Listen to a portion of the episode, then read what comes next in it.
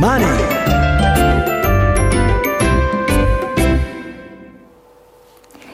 日本ピラー工業 IR 特集。このコーナーは証券コード6490東証プライム上場。日本ピラー工業の IR 活動の一環としてお送りします。ご出演は日本ピラー工業代表取締役社長の岩波義信さんです。よろしくお願いいたします。こんにちは。どうぞよろしくお願いいたします。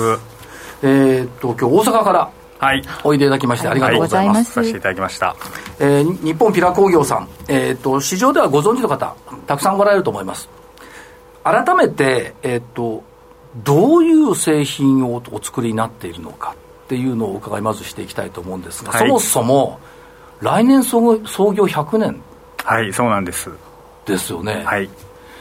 この100年っていうとと1922年第一次大戦が終わった後から激動の時代をずっと生き抜いて戦ってこられて今があるっていうことですけどもピラー工業さんのピラーっていうのが最初の製品名。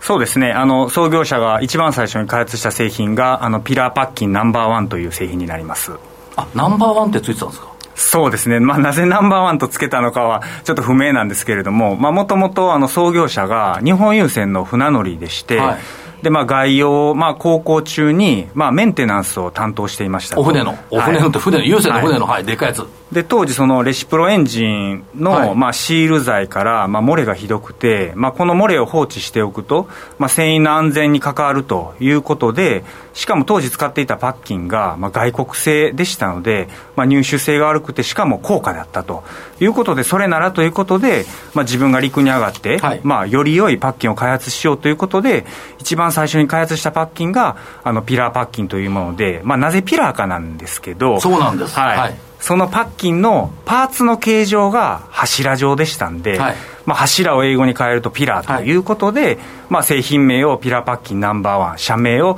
まあ、当時、日本ピラー工業所というふうに名付けたのが、まあ、由来になっていますね。で、その分野は今現状では産業機関連事業っていうことで考えてよろしいんでしょうか？そうですね。はい、おっしゃる通りです。で、この産業機関連事業っていうところで見ると、はい、根本にあるのは流体制御っていうこと流れるものを制御したりするそうですねということですけども、はい、えっ、ー、とメカニカルシールとかグランドパッキンっていうふうに言われてこれ結構ハイテクなんでしょうか？そうですね。あの、まあ、メカニカルシールが最もハイテクでして、はい。まあ、メカニカルシールと聞いてなかなかこう想像つく方で少ないと思うんですけれどもそうなんですよ、まあ、あの要はあのポンプ用のあのシール材になってます、はいあのポンプはまあ流体であったり、まああのまあ、そうですね、流体をまあ突出するものなんですけれども、はい、まあ、あの軸に沿ってインペラがあって、まあ、突出するんですが、インペラについてる、まあ、羽車ですね、はい、羽車についてる軸を伝って、まあ、一番漏れが発生しやすいので、その軸風シールと言われるのが、メカニカルシールという製品になります。なるほど。まあ、ここが一番、まあ、ハイテクで、はい、まあ、あの、原子力発電所でも、はい、あの、我々の製品はお使いいただいてますので、はい、まあ、そういった高機能性については自負するところがあります。一般論でいくと、まあ、高温、高圧のところで、流体の漏れを止める。はい。っていうことを目指した分野。そうですね、まあ、主に産業機器関連事業については、まあ、あのコアのあのバリューとしては、まあ、そういったところにあるというふうにご理解いただいて結構です。でどこにあるかっていうと、まあ、今、原発とお話もありましたけども、石油の生成化学プラント、はい、こういうところで使われてるっていうことは、実は私たちの生活を支えてくれている。はいかっこよく、かっこよく言っちゃった。はい。いや、もう、ま、まさにあの、おっしゃっていただいている通りでして、まあ、あの、私であったり、弊社の社員は、そういったところを自負が、まあ、そういったところに自負がありまして、はい、まあ、そういったあの目的意識を持って、まあ、日々あの製造活動技術開発活動に、まあ、勤しんでいます、はい、あともう一つそのガスケットっていう、はい、これもよくわからないんですけども、はい、使われているところは配管と配管の接続部から流体のな、えー、漏れを止めるということでこれが使われているのは自動車の排気ガス装置。そうですね、はい。あのまあ、自動車の,、まあ、あの排気管ですね、排気管のつなぎ目でも使われておりますし、まあ、あのパイプラインの、まあ、もっと大きなあのパイプとパイプのつなぎ目でも、まあ、お使いいただいてますね、はい、でここが産業機器関連事業、はい、その先がありまして、それよりも売上比率もっと高いんですけど、はい、電子機器関連事業、はい、ここはネーミングとしては、ピラピラフロン？はい。という理解でいいんですか、はい。まあ、またこれもちょっとあの分かりにくいところではあると思うんですけれども、はい、まあ、あのこの事業の、まあ、コアバリューになってますのが、まあ、あのテフロンの材料技術を生かした、あの製品群でございます、まあ、テフロンいわゆるフッ素樹脂なんですけれどもでこのテフロンっていうのが、まあ、デュポン社が開発したアメリカのデュポン社が開発したもので、はい、まあ、あのテフロンというのは商標になってますので、はい、まあ、そのまま使えませんということで、まあ、日本ピラーとテフロンの造語で、まあ、我々ピラフロンと呼んでいるというようなそういうふうに言っていただくと分かりやすい。ありがとうございます。ですよね。でえっ、ー、とこれはそのフッ素樹脂っていうのは薬品に耐えて熱に耐えて摩擦が低い。っていうことでいくと、どういうところに使われるんですか？そうですね、あのわれわれそのあのおっしゃっていただいたフッ素樹脂の、まあ、機能性ですね、まあ、耐薬品性であったり、耐熱性であったり、はい、まあ、高周波特性であったり、滑り性であったり、まあ、本当にフッ素樹脂、テフロンというのは、あらゆる機能を持ってるんです、われわれはそのあらゆる機能をさまざまな方面で、まあ、生かしている企業だというふうに理解していただいたらいいと思います。でそれ例えばの話ですけども、あのー、シリコンウェハー、これ半導体の元になりますけども、これの洗浄装置に使われている。はい。今や、あの、脚光を浴びている分野ですよね。そうですね。あの、まあ、弊社の、まあ、フッ素樹脂を使ったあの継ぎ手なんですけれども、はい、まあ、半導体製造装置市場において、まあ、約9割のあのシェアを持ってますので、はいまあ、我々のまあ継ぎ手がまあなければ、まあ、半導体が作れないと言っても、まあ、過言ではないようなパーツになります。だからどんなにいい純粋があっても、どんなにいいものがあっても、継ぎ手がないと洗ってくれないしっていうことですね、重要な役割ですよね。そうですね、非常に重要な役割ですね。あとあの免震装置。はい。ここでも活躍されている。そうなんです、はい、あの先ほど申し上げたさまざまなあの機能性のうち、滑り性を生かした製品でして、はい、まあ、あの建物の基礎の部分にテフロンを使った弊社の免震装置を、まあ、あの挿入、導入すると、はい、まあ、地面が揺れてもその揺れが建物に伝わりませんので、建物の倒壊を防ぐと、人命を救うというような製品になっています、はい、そうすると、今のところまとめると、半導体液晶分野、それから、えーと、建築分野、でもう一つ、通信分野。はい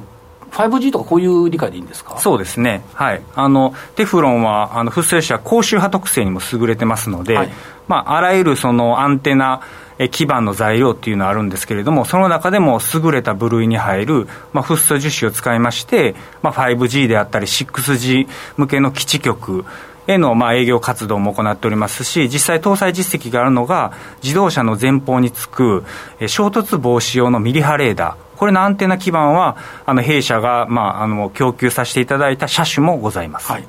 というふうに考えると、御社の製品、私たちに直接製品にその日本ピラー工業って書いてあるわけじゃないから見えないんですけども、ものすごい実は身近なところで、ないと困るっていう製品ですね。そうですね、まあ、あの我々の、まあ、先ほど申し上げた、例えば継ぎ手がなければ、あのスマートフォンも、ね、なかなかこう手に入りにくくなるでしょうし、はい、パソコンも手に入りにくくなる、データセンターも、まあ、作れないというような、まあ、社会を支えている企業というふうな自負がございます。であのすごい真面目な会社さんだなと思うのは、はい、こんなこと失礼ですけど、社税、はい、1番目が品質第一、はい、これ当然ですよね。そうですね。はい。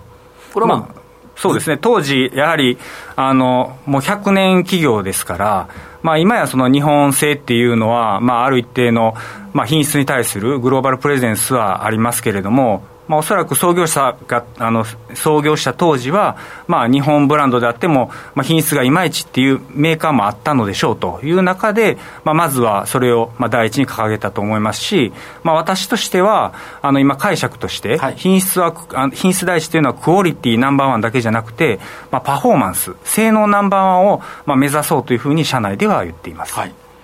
で2番目がこれ字難しいんですけどこれ和和中協力っていうんですか？はい和中協力です、はい、これこれはどういう意味になるんですか？これは、まああのまあ、創業当時はやはりもうベンチャーですので、はい。まあ、いつ潰れてもおかしくないと、同じ釜の飯を食う仲間であれば、まあ、目的意識を一つにして、まあ、あらゆる課題を乗り越えていこうと、まあ、いうような、まあ、あの意図があったと思います。で、まあ、現代、現在で、まあ、私が解釈するに、やはり、まあ、我々、成長企業ですので、まあ、どんどんどんどん企業規模、で、社員の数も多くなっています。で、まあ、ほったらかしておくとというとはなんですが、はい、やはりまあ部門の壁であったりとか、まあ、あの社歴の壁であったり、いろいろな壁ができつ、まあ、できかねないんですけれども、まあ、和中協力というもとで、まあ、この会社をより良くするという目標のもとに、まあ、みんなこう壁なしで、あの釜の飯を一つにして頑張ろうというような、まあ、掛け声を今、社内でしているところですだから規模は当然ながら100年ですから大きくなっても、創業時の一つに向かっていった心を忘れない？そうですね。ということですね。はい、もうそれがまさに重要だというふうに思ってます。で、3番目がね、これものす、これこそ真面目と思うんですけど、一歩研究。この一歩ってのはどういうことなんでしょうか？はい。あの、やはり我々民間企業ですので、はい、まあ、あの、競争してます。で、それこそ今やもうグローバル競争が激しい世の中ですので、はい、やはりまあ、えー、コスト、で、まあ、納期、そしてまあ性能、はい、まあ、そういったあらゆる観点で、競合よりも半歩一歩先に行かないと、やはりまあ当社の存在価値を認めていただけない、はい、まあ、そういった意識で、まあ、一歩先の研究をやろうということで、一歩研究というふうに、まあ、社税がなっています。はいでそういう中で、えーと、今、現況としては、やっぱりその電子部品のところの伸びっていうのは結構大きいなと見ているんですが、そういう理解でよろしいですか？そうですね、もうあのここ数年、まあ、電子機器の伸びがまあものすごい勢いでして、もう今や、えー、全社に占める売上のシェアが75%というふうになっています。でもう一つは、まあ、もちろんその半導体不足とかもあるんですけども、えーと受注は高水準ですよね。そうですね、極めて高水準ですね。でかつ、その円安っていうのは、御社にとっての影響っていうのは、これはいい方になるんでしょうか？そうですね、あの当社、あの海外売上高比率も右肩上がりで伸びてまして、まあ、今やあの昔はもう十数パーセント程度だったんですけれども、はい、まあ、3割を超える水準になってきてます、まあ、そういった意味では、円安はプラスに働く方向です。はいで、えっと、第二四半期の実績で、これ説明書の中に書いてあるんですけども、えー、売上高でいくと、226億円。で、えっと、受注残でいくと230億円。はい、ということになってますし、利益は営業利益68億円、えっと、これ29.2%増、はい、経常利益で、えっと、72億円、35.9%増、純利益で54億円、44.0%増。ということで見ていくと、中間期、非常に好調だったというふうに見ていいんですか？そうですね、あの中間期の数字としましては、まあ、売上以下利益につきましては、す、ま、べ、あ、て過去最高を更新することができました。はいで、えっ、と、3月決算ですけども、3月の通期ということでいくと、売上高で、えっ、と、440億円、これ8.2%増、営業利益で118億円、3.6%増、経常利益も118億円、えっ、と、これはマイナスの0.2%、純利益が83億ですから0.2%の増ということで、えー、これが今期通期、ここを目指して今頑張ってると。そうですね。とい。う状況ですね、はい、もう半期の段階で、まあ、進捗率が売上高以下、もう5割を優に超えてますので、はい、はい、あのこのあたりはもう最低ラインとしてあの超えていきたい数字です。はい、で、えー、っと、今現状、大阪本社で、大きい工場は京都の福知山にありますよねそうですね、電子電子機器関連事業のあのマザー工場は京都府福知山に工場を有してます。いいとこなんですよ。冬はちょっと雪降ります ですね、先週も結構雪降って、はい、あの駐車場の雪かきをみんなで頑張ってあのやってたようです。それも和中ですね。そうですね。はい。で、その福知山工場ですけど、社長、あの、今年の秋に、えーと、新工場、新しく追加で稼働するっていうお話を伺ってきてますけども、これで設備投資、そその後に備えるってことでしょうか？そうですね、あのまあ、当社として、まあ、過去最大の100億円超のあの設備投資額でして、まあ、これが完成すれば、あの今の半導体市場向け継ぎ手の生産能力は、まあ、8割増しを実現できるあの工場となります。ということ福知山って結構あの交通の便もねあそうですね。いいとこですね、大阪にも行けるし、はい、京都にも行けるし、そうです。っていうところで、でえっと、今後の事業環境展望って、やっぱり福知山ができることによって、いろんなものがこうもっとできるようになってくるって考えていいんでしょうか？そうですね、まあ、まずもっては先ほど申し上げた通り、まあ、より多くのお客様に、まあ、より多くのものを供給できるような体制が整います。で、それだけでは、まあ、我々満足しませんので、はい、まあ、より生産性を上げたり、まあ、より精進化を行って、まあ、コスト競争力を高めていきたいのと、やはりまあ半導体市場、今、クリーン度が求められる、まあ、市場ですので、はい、まあ、あの、今まで以上にあのクリーン度を高められる製品で製品を作る、まあ、ラインを構築する予定です。もう一つ、そのグローバルっていう展開もされて、海外売上売上高比率が30%になってきたということですけれども、海外の主工場っていうのは、メキシコって考えていいんですか？どうなんでそうですね、あの海外の工場は、まあ、いくつか、まあ、ございます、はい、まあ、海外の工場の中で最もあの拠点の規模が大きいのが中国の工場。中国、はい、はい。で、まあ、次いで、そうですね、あのヒューストン、メキシコが、まあ、あの大きな工場になります。あヒューストンにもあって、メキシコにもある。そうなんです。ですはい、でヒューストンの工場は主に半導体市場向け、はい、で、えー、メキシコの工場は主に自動車市場向けの工場となっています。ヒューストンも行ったことあるんですけど、近代的な街ですよね。そうですね、まあ、あのヒューストンがある、まあ、テキサス州は、はい、まあ、あのテスラの本社が移転してきたりであるとか、はい、あのまあ、アプライドマテリアルというあの世界一の半導体製造装置メーカーの工場もありますし、まあ、非常に今、活況ですね。ということは、北米をテキサスでカバーをしながら、はい、メキシコも追加でやカバーしていということですね。はい、えっ、とやっぱりグローバル展開、どんどんどんどん進んでいくっていう理解でよろしいですか？そうですね、あのこれからますます進めていきたいというふうに思ってますね。はい、あのコロナ前の、まあ、10年間の間にかなり海外拠点を作ったんです。でまだそれでも進出できてないところが、まあ、例えばインドであるとか、はい、アフリカであるとか、南米であるとか、まあ、成長のポテンシャルが、まあ、かなりあるところにまだ進出できてませんので、はい、まあ、このあたり、まあ、販売、製造の観点で進出していって、まあ、可能性を、まあ、具現化していきたいなというふうに思ってますねつまり、御社の部品といいますか、製品を待っている国々は、まだまだあると。そうですね。あの欲しいってあの言っていただける方はたくさんおられるということそこにはやっぱ供給しないといかんと。そうですね。はい。品質第一を持って。ですね、まあ、加えてやはりあのそのマーケットの中に工場があるかないかでもお客様の評価変わってきますから、もともと当社の製品は欲しいんだけれども、まあ、いきなり工場があったらより欲しくなる、はい、まあ、そういった環境づくりをしていきたいなと思います。ね。はい。あとあの財務諸表指標を見ていると ROE16% 台。はい。で、えっ、ー、と DOE 株主資本配当率もこれが今5%台。多分東証プライム平均でこれ2%台だと思うんですよ、はい、だから非常に配当のところも考えておられる、はい、ということですね。そうですね。はい。はい、株主還元にはあの力を入れてまして、まああの配当成功もまあ30%以上というのをまあきちっと守らさせていただいてますし、まあさらにはまあ機動的にあの自社株買いも行ってますので、あの総還元成功はまああの今期の予想でもまあ40数パーセントという水準になってます。はいそれとまあ、昨今よく言われているのが、まあ、SDGs ですとか ESG っていうところが言われてますけども、えー、御社も例えば水素とかアンモニアっていったクリーンエネルギー、このあたりもターゲットにしているという理解でよろしいですか？あそれはもちろんそうですね、はい、あのまあ、水素であったり、アンモニアっていうのは、まあ、特に運んだり、使ったりする際に、まあ、慎重を期す、あの物質でありますんで、やはりわれわれのもともとの技術というのが流体制御、はい、でそのに紐づくのが、まあ、流体を漏らさない技術なので、まあ、そういったこう危ないものを漏らさないであるとか、まあ、例えば水素の運搬も一つのやり方としては液体水素ということで、マイナス250度超の液体して運ぶっていうものはやはりシールするの難しいんですよね。はいなので、われわれのチャンスが、まあ、そこにあるというふうなことで、まあ、研究開発にもかなり力を入れてますだから、例えば水素にとだけ取ってみても、水素の運搬だとか、保存だとかがうまくできるようになってくると、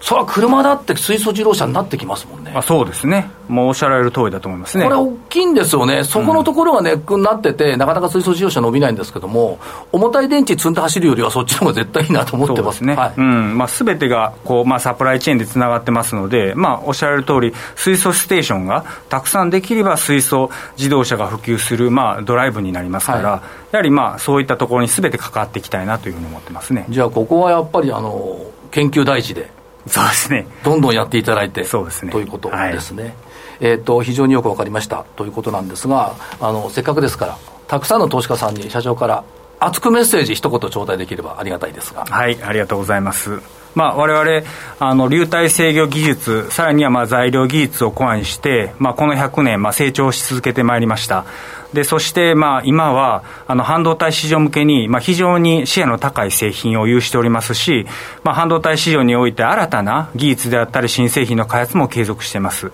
そういった意味で、まあ、100年を超えてもまだまだ成長する、まあ、企業だというふうに思ってますので、まあ、400億円、まあ、ぐらいの会社で中堅企業の部類なんですけれども、まあ、ぜひ今後ともあの注目いただければなというふうに思っております、はい、日本ピラー工業さんということで今日は覚えていただけたいと思います、プレゼントのお知らせがございます。はい、ここで、日本ピラー工業からリスナーの皆さんにプレゼントのご案内です。